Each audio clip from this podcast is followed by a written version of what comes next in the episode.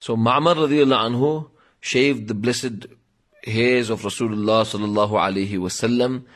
And there's another report that Khirash bin Umayyah radiallahu anhu was also a Baba and he was also called. He was a great Sahabi, but he removed Rasulullah sallallahu alayhi wasallam's blessed Baal Mubarak on the occasion of Hudaybiyah. On Hudaybiyah.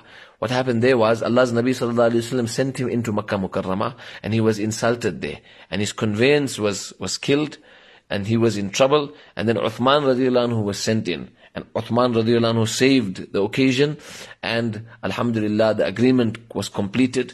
And then the Muslims were not allowed entry into Makkah Mukarramah. But, and they had to depart to Medina Munawwara, being granted the permission to return the next year to perform the Umrah, Umratul Qada, the Qada of this Umrah, or Umratul Qadiyya, according to the agreement, Umrah of the agreement.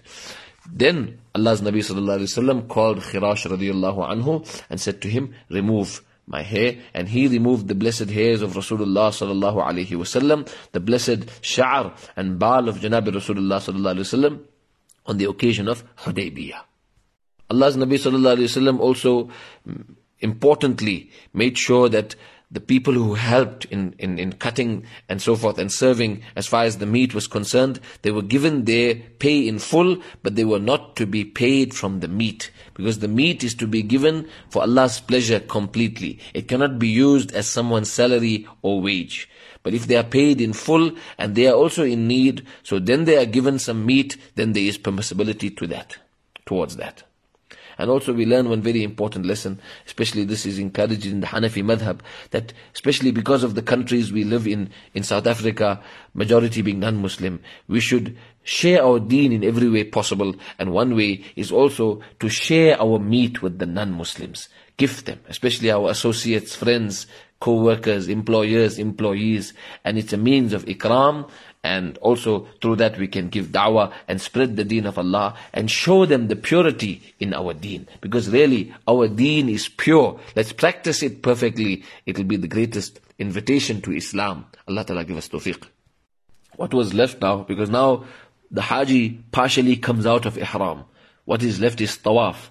Allah's Nabi Sallallahu Alaihi Wasallam came out of Ihram and later on that night, he performed the Tawaf. But daily he would be in the day and the night. He would be in Mina, and Allah's Nabi sallallahu alaihi wasallam in Mina presented to the Ummah on every occasion such pertinent, important advices. Like the lectures and the advices of Janabi Rasulullah sallallahu wasallam are so important. The lectures presented in Arafah and in Muzdalifah.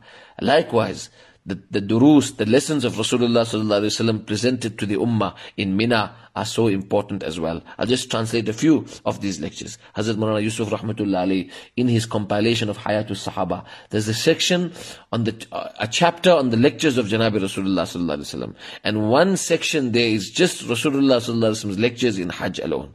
Hazrat Maulana Zakaria Rahmatullah Ali so beautifully explains the Hajj of Nabi sallallahu alaihi wasallam in numerous kitabs of his, and he has a section on the lectures of Nabi sallallahu alaihi wasallam presented on the Hajj of Janabi Rasulullah sallallahu alaihi wasallam. Really, we need to study these beautiful advices of Janabi Rasulullah sallallahu alaihi wasallam.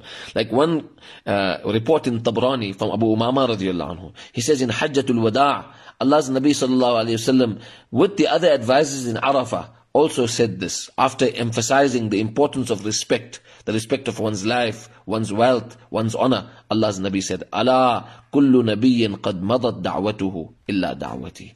Every Nabi of Allah used his da'wat, his dua. He used, he utilized that one important dua at some time or the other in his life. O my ummah, my dua, when I was offered to use it, I preserved it for my ummah. فإني قد ذخرتها عند ربي إلى يوم القيامة. And this special dua, the special trump card and guaranteed dua that I have, I am keeping it for my ummah on the day of Qiyamah. Allah's Nabi sallallahu alayhi wasallam is keeping his special dua for his ummah. This is his care and his love for his beloved ummah. This is the love of Nabi sallallahu alayhi wasallam. More love than any mother can show to her child. أما بعد فإن الأنبياء مكاثرون Oh my ummah, do this for me. All the Anbiya alayhi salam will want to have great following on the day of Qiyamah.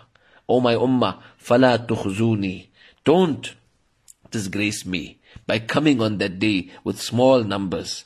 I want my ummah to have large numbers. So we learn in Hajjatul Wada' the request of Janabi Rasulullah was that we should save as much as of people as possible from Jahannam and take them to Jannah. فَإِنَّ الْأَنْبِيَاءَ مُكَاثِرُونَ فَلَا تُخْزُونِي Every Nabi would want to have big numbers of people saved from Jahannam through them and at their hands. O my ummah, there's no Nabi after me. You have to do this and increase my ummah. So yes, one increases the ummah of Rasulullah sallallahu through having pious, wonderful children. Alhamdulillah, that is one way. And another very important way of increasing the ummah of Rasulullah sallallahu is by spreading the deen of Allah and sharing the deen of Allah with humanity and taking our time towards this, inviting people to Allah subhanahu wa ta'ala. Then Allah's Nabi said, فَإِنِّي جَالِسٌ لَكُمْ عَلَى باب الحوض I'm going to be sitting at the entrance of the pond waiting for you, O my ummah, O the ummah of Muhammad sallallahu alaihi wasallam. How fortunate are we as the ummah of Rasulullah sallallahu alaihi wasallam.